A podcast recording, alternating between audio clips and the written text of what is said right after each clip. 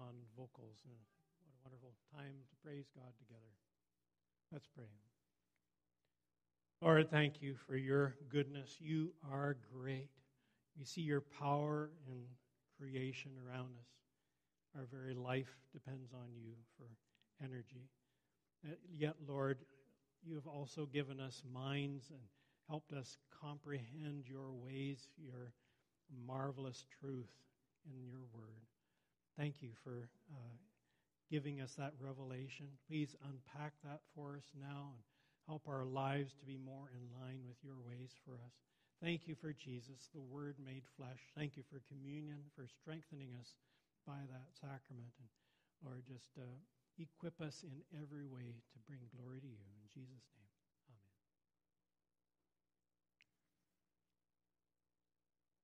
What are you counting on? I can't get no satisfaction. Some of you have a song running through your head right now. What are you counting on to truly satisfy you? Is it working? I Can't Get No Satisfaction is the title of a song by the Rolling Stones released in June 1965. We're not dating ourselves, are we? Their first number one single in America. Apparently, the Rolling Stones are still not satisfied because I hear they're currently marking 60 years by touring Europe. The theme of their song sums up the frustrations of our experience in this life with its occasional disappointments. Part of that dissatisfaction is fed by our insatiable consumerism, addicted to advertising. The first verse of that Rolling Stones song says, when I'm driving in my car, when a man comes on the radio, he's telling me more and more about some useless information supposed to fire my imagination. I can't get no satisfaction, etc. If we're counting on worldly wealth to give us security, fluctuations in the markets and vagaries of the economy complicated by global conflicts and supply chain issues are enough to give us the heebie jeebies. A main headline Thursday was Bank of Canada sounds alarm on economic risk of high household debt amid soaring inflation. Gee, thanks. We needed to know that. My financial advisor phoned this week to see if I had any questions. I can tease her a bit, so I said lightheartedly, just one question Where did my money go? My portfolio she manages, although probably about as well positioned as could be, had dropped about 10% in the past six months. Proverbs 23:5 notes, Cast but a glance at riches, and they are gone, for they will surely sprout wings and fly off to the sky like an eagle. when we put all our stock in stocks, if all we care about is material things, it is hard to ever be truly satisfied. Entropy is against us. Things wear out and break down. There will always be a newer model, better features tempting us to upgrade. It's easy to fall into the trap of comparing ourselves with our neighbors in regard to what's visible. When will we ever reach enough? Ecclesiastes 5:10. Whoever loves money never has money enough. Whoever loves wealth is never satisfied with his income. This too is meaningless. Ecclesiastes views much of normal life as a chasing after the wind, fraught with futility, pointless. Spiros Zodhiates wrote, When you fix your eyes on things, invariably it leads to materialism. You fix your eyes on things and you'll continually be attracted to gadgets, money, an abundance of the plastic, chrome, metal, wood, all the elements about us. You'll continually be dissatisfied. The millionaire John D. Rockefeller was asked one time, How much does it take to satisfy a man completely? He said, It takes a little bit more than he has. After being fired by Ford Company, Lee Iacocca was forced to rethink his motives and answer some gut level questions regarding his reasons for hanging on so tenaciously to his job at Ford. His confession of greed is not hidden. Face it, it's tough for anyone to turn his back on almost a million a year plus perks. A guy who has white coated waiters available at the snap of his fingers and a chauffeur to and from work finds it extremely difficult to put on the brakes. In a moment of vulnerable honesty, Iacocca admitted that of the seven deadly sins, greed is by far the worst. Hear him as he quotes his Italian born father. My father always said, Be careful about money. When you have 5,000, you'll want 10. When you have 10, you'll want 20.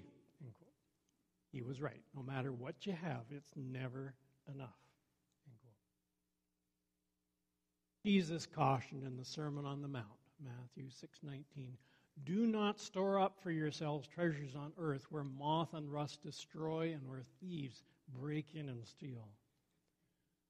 Maybe he who designed the human heart knew something about the foolishness, but also the tendency of our human soul to desire earthly treasures, material things that nevertheless are susceptible to being stolen or becoming worn out or outdated. In today's reading, we encounter a couple of individuals that are falling into this consumer trap and are reminded what's really worth putting our trust in, what can truly satisfy and won't finally disappoint us. Where's your security? And my thanks to Arabs for Christ, freebibleimages.org, for some of the artwork today. Where is your security? Estate squabbles are all too common. Families suffer splits when heirs feel they've been treated unfairly. Farmland lies fallow when the former generation has died without a clear plan for division of assets. Apparently, the same thing happened in Jesus' time. The Hebrew scripture gave the oldest son the right of the firstborn, that is, a double portion of the inheritance. See, for example, Deuteronomy 21 17. One day, a disgruntled family member brought the issue up to Jesus. Luke 12 13. Someone in the crowd said to him, Teacher, tell my brother to divide the inheritance with me. And we don't know the details. Maybe he wanted an even split instead of two to one. Or maybe he suspected the other brother was defrauding him somehow. In that time, rabbis could be called on for civil as well as religious matters. But Jesus was not your typical rabbi and refused to get drawn into the fray. Nevertheless, Jesus seized the opportunity to point out an important principle, perhaps because he sensed the man was obsessed with material things. Verse 14 Jesus replied, Man, who appointed me a judge or an arbiter between you? And he said to them, Watch out. Be on your guard against all kinds of greed. A man's life does not consist in the abundance of his possessions. The Greek word translated greed or covetousness comes from a root meaning wanting to have more. God's word makes clear this is a common tendency in the human heart.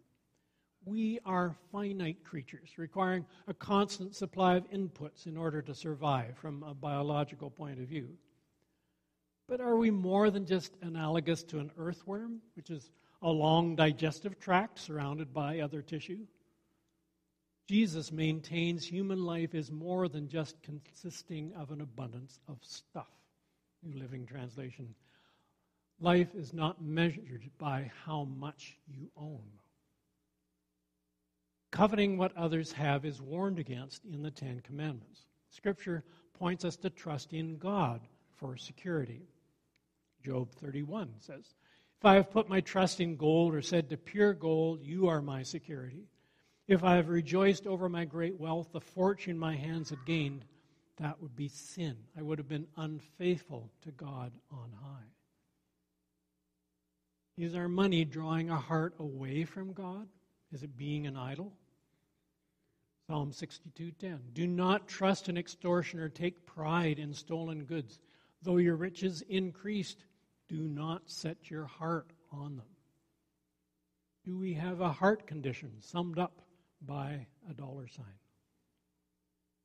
Instead, God's word emphasizes finding our security in the Lord alone. Hebrews 13:5.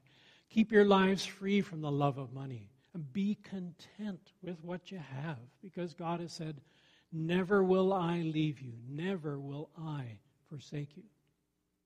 See where our security should be found?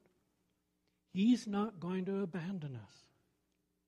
Similarly, 1 Timothy 6:17, command those who are rich in this present world not to be arrogant, nor to put their hope in wealth, which is so uncertain, but to put their hope in God, who richly provides us with everything for our enjoyment. Wealth comes and goes, but God is our ultimate provider of our needs. Step back for a minute from this passage and consider the context. In response to Jesus' miracles, the crowds have been increasing. He's becoming very popular among the masses. 1129, 12.1. Meanwhile, opposition from religious leaders is growing. Jesus has been critical of the hypocrisy of the Pharisees and teachers of the law. Sooner or later, these two factors will clash. His popularity will trigger the jealousy of the leaders to the point they plot to eliminate him. How's Jesus preparing his followers for that? What will they be able to trust in when he's been crucified and ascended? It's essential that they learn to fear God and trust in God's provision. Luke 12, 4. I tell you, my friends, do not be afraid of those who kill the body and after that can do no more. But I'll show you whom you should fear. Fear him who, after the killing of the body, has power to throw you into hell. Yes, I tell you, fear him. To God, they are worth more than many sparrows. The hairs of their head are numbered. Jesus points out that God feeds the ravens and clothes the lilies, so will much more clothe those who follow Jesus. 30 to 32 in chapter 12. For the pagan world runs after all such things, and your Father knows that you need them. But seek His kingdom, and these things will be given to you as well. Do not be afraid, little flock, for your Father has been pleased to give you the kingdom. Can you trust that? God knows your needs and is pleased to give you the kingdom when you seek it first and foremost. Why wouldn't God supply those who are keen about his number one project? Huge harvests, tiny mindset. Again, the big idea is when you build bigger barns, you may find me becoming a minefield. Life is much more than the sum total of your material assets. To illustrate, Jesus tells the parable of the rich fool. 12, 16. And he told him this parable The ground of a certain rich man produced a good crop. He thought to himself, What shall I do? I have no place to store my crops. What to do indeed?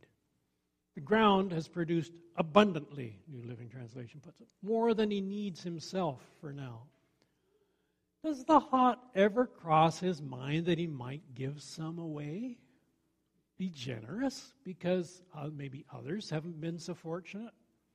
Maybe their land missed a shower or two at seasons that were critical for kernels to set. Maybe their parents or ancestors fell into serious debt and had to sell their land. What an opportunity to be a big blessing to his neighbors. He could donate a truckload to the local community food bank. He could sell it and convert it into funds to buy food in war torn or drought hit areas on other continents through a Canadian Food Grains Bank. Well, at least now he could. Maybe back then it would take the form of donating more through the temple system for Levites to distribute to the needy in their local areas, which is how their social security system worked. But no, our fool doesn't think globally or even locally. All he can think about is himself. Note how often the words me or my pop up in his thoughts. He's having an inner dialogue with himself. Verse 18 NRSV. Then he said, I'll do this. I'll pull down my barns and build larger ones, and there I will store all my grain and my goods. And I will say to my soul, Soul, you have ample goods laid up for many years. Relax, eat, drink, and be merry. Literally, keep on relaxing. Keep on being merry. A protracted private party stretching on interminably into the sunset. at least in his mind. Here we see in its rawest, naked form the narcissistic, insular mindset of our consumer culture, closed in upon itself, sealed up so tight it can hardly breathe. It can't see past the end of its nose. The unholy trinity of me, myself, and I. A person who's all wrapped up in themselves makes a very small package.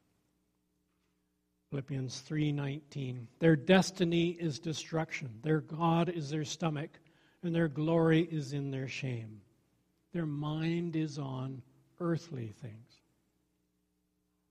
Back in the Old Testament God warned the Israelites exactly of this danger when they would enter the promised land the danger of spiritual amnesia forgetting God Deuteronomy 8, 12 to 14. Otherwise, when you eat and are satisfied, when you build fine houses and settle down, and when your herds and flocks grow large, and your silver and gold increase, and all you have is multiplied, then your heart will become proud, and you will forget the Lord your God who brought you out of Egypt, out of the land of slavery.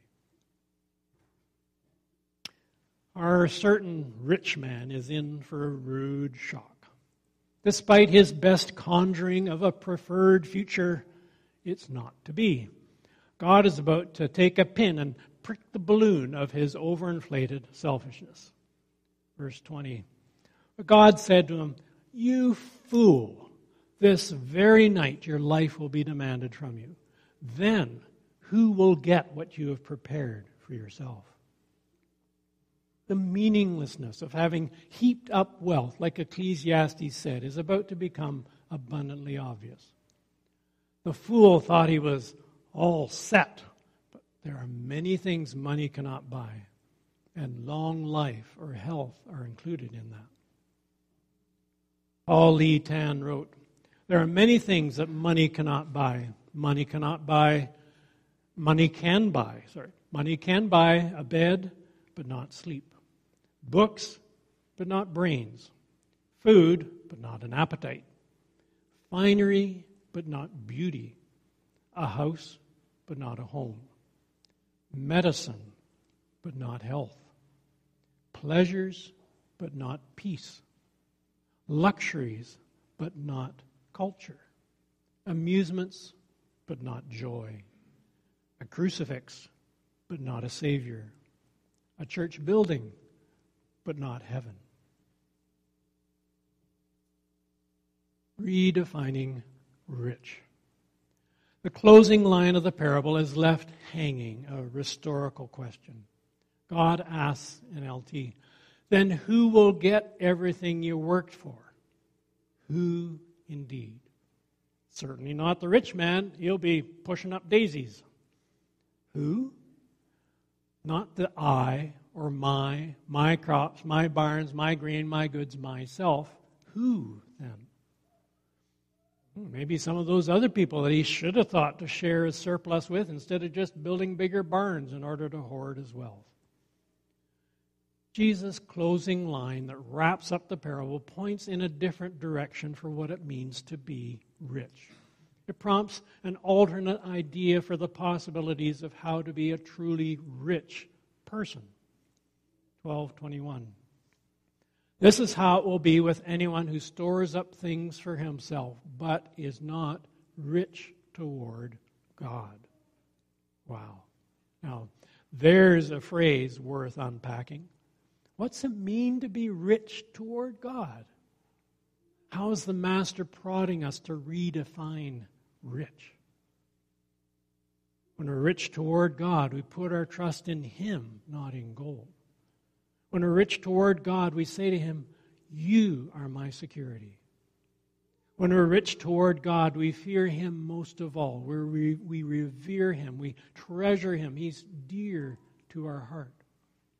When we're rich toward God, we sense He's pleased to give us the kingdom. He's looking out for our basic needs like food and clothes even more than for the ravens and the lilies as we seek His priorities.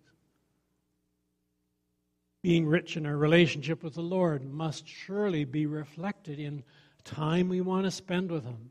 Listen to Him by reading His Word. sharing our thoughts and requests and hopes with Him through prayer, pursuing more depth about what it means to be a follower of Jesus through group study and fellowship with other believers. Being rich toward God can't mean we have more material things than the Lord because the cattle on a thousand hills are His, and by our offering we give Him only what's already from Him.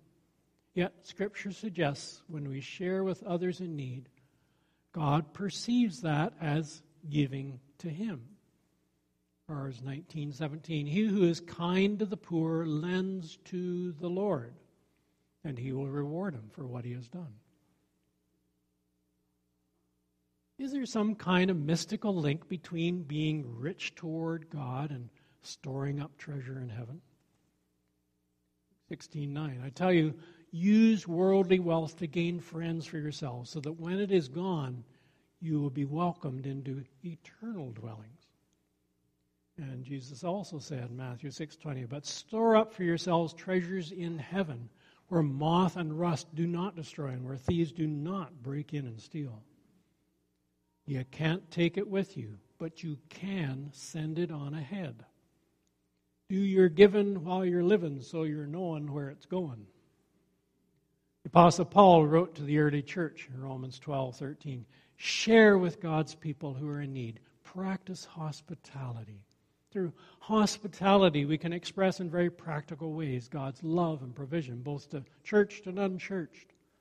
To the church in Corinth, Paul wrote, God is able to make all grace abound to you, so that in all things, at all times, having all that you need, you will abound in every good work. Now, he who supplies seed to the sower and bread for food will also supply and increase your store of seed and will enlarge the harvest of your righteousness. You will be made rich in every way so that you can be generous on every occasion. And through us, your generosity will result in thanksgiving to God. Being rich toward God would seem to be linked to being generous in such a way that others thank God for His mercy to them through your sharing of His abundant grace. The joy you give to others. In closing, a quick story and a poem. A man came to his pastor for counseling. He felt convicted that he had not been faithful in giving God a portion of the generous $1,000 weekly salary he was making. The man explained, I had no problem thanking God and giving him a liberal offering when I was making just $250 a week. Please pray for me. The pastor then prayed, much to the man's dismay Father, Please bring this man back to a $250 salary so that he can get back into your will. Amen. John Greenleaf Whittier wrote this poem about giving and receiving joy. Somehow, not only for Christmas, but all the long year through, the joy that you give to others is the joy that comes back to you. And the more you spend in blessing the poor and the lonely and sad, the more of your heart's possessions return to make you glad. Let's pray. Father in heaven, our gracious provider, we confess we recognize something of ourselves in this rich fool in the parable. We are eager to store up, kick back, and relax long. Too often we're preoccupied with me, myself, and I, and blind to the needs of others. Merciful Savior, help us to find our security in you, not anything this world affords. We want to be rich toward you, not a self absorbed black hole. Lord Jesus, pour your self giving love into our hearts and convert us totally so we want only what you want. So we begin to put your kingdom first in all our planning and actions. Guard us against greed and lead us into the fullness of life in you that is truly life. In Jesus' name.